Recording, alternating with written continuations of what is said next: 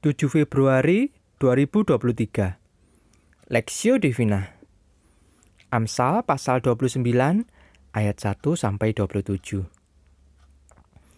Siapa bersih tegang leher walaupun telah mendapat teguran akan sekonyong-konyong diremukkan tanpa dapat dipulihkan lagi. Jika orang benar bertambah, bersukacitalah rakyat. Tetapi jika orang fasik memerintah, berkeluh kesahlah rakyat. Orang yang mencintai hikmat menggembirakan ayahnya. Tetapi siapa yang bergaul dengan pelacur memboroskan harta.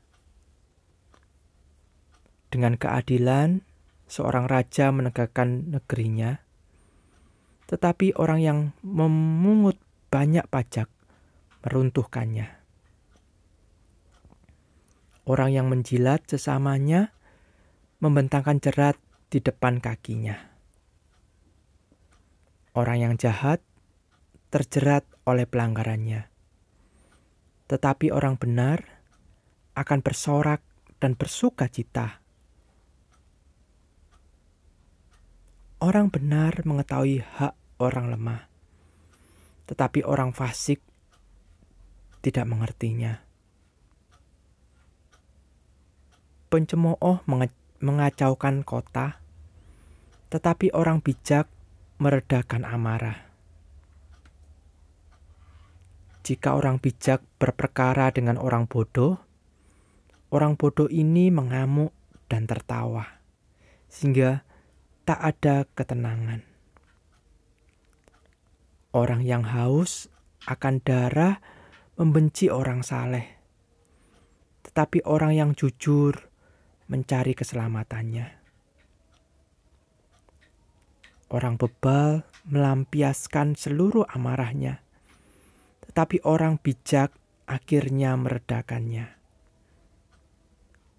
Kalau pemerintah memperhatikan kebohongan, semua pegawainya menjadi fasik.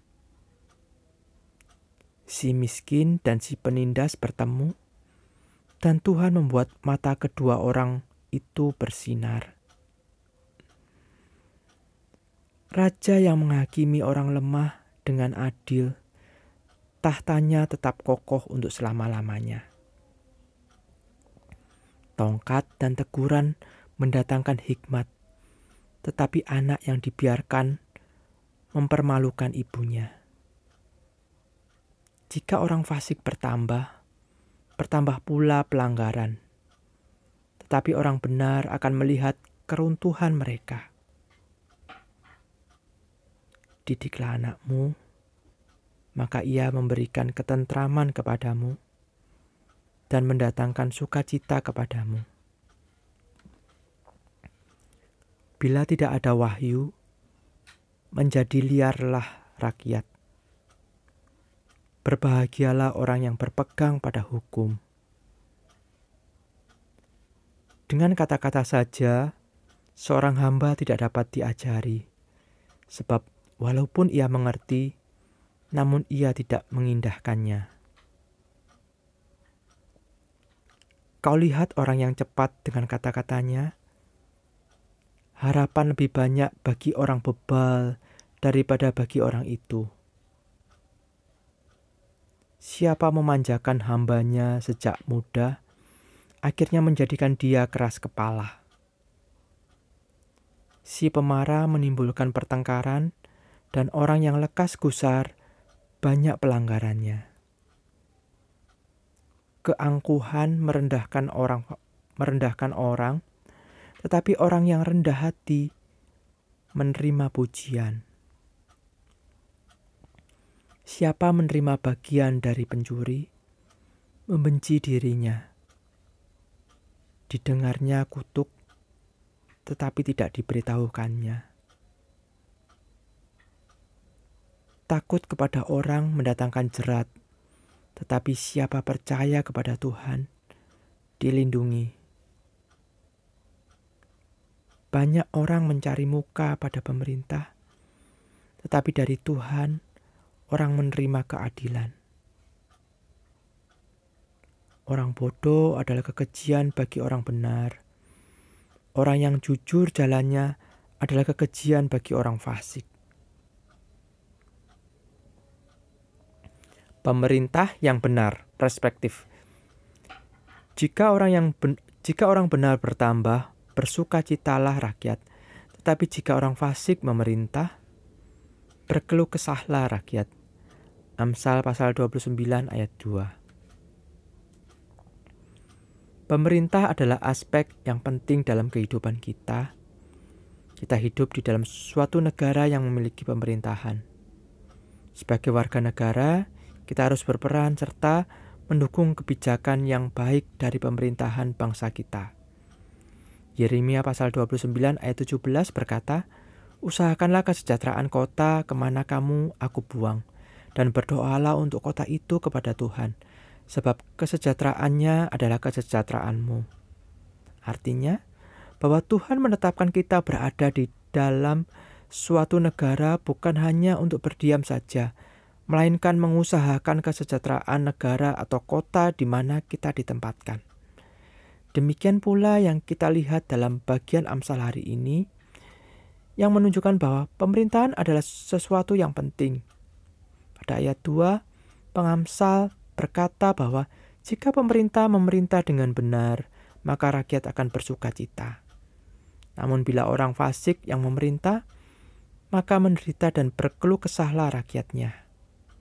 Pada ayat yang keempat, pengamsal juga menekankan pentingnya seorang raja untuk memimpin di dalam keadilan. Namun bila pemerintah tersebut memungut pajak yang membebani rakyat, maka hal itu akan mendukakan rakyatnya. Pemerintah bukan hanya memerintah untuk sekelompok kecil orang, namun kebijakan mereka mempengaruhi hidup banyak orang. Sebagai anak Tuhan yang hidup di negara ini, kita perlu mengambil peran di dalam pemerintahan kita. Kita perlu berdoa bagi pemerintahan negara dan kota di mana Tuhan menempatkan kita. Kita perlu berdoa agar Tuhan memberikan hati yang peduli kepada rakyat dan hikmat bijaksana untuk memerintah kepada pemerintah kita. Memimpin sebuah bangsa dan kota bukanlah hal yang mudah. Oleh karena itu, selain mendoakan, kita juga perlu turut serta berpartisipasi aktif mendukung hal-hal yang baik yang dibuat oleh pemerintah kita. Janganlah menjadi orang yang acuh dan tidak peduli.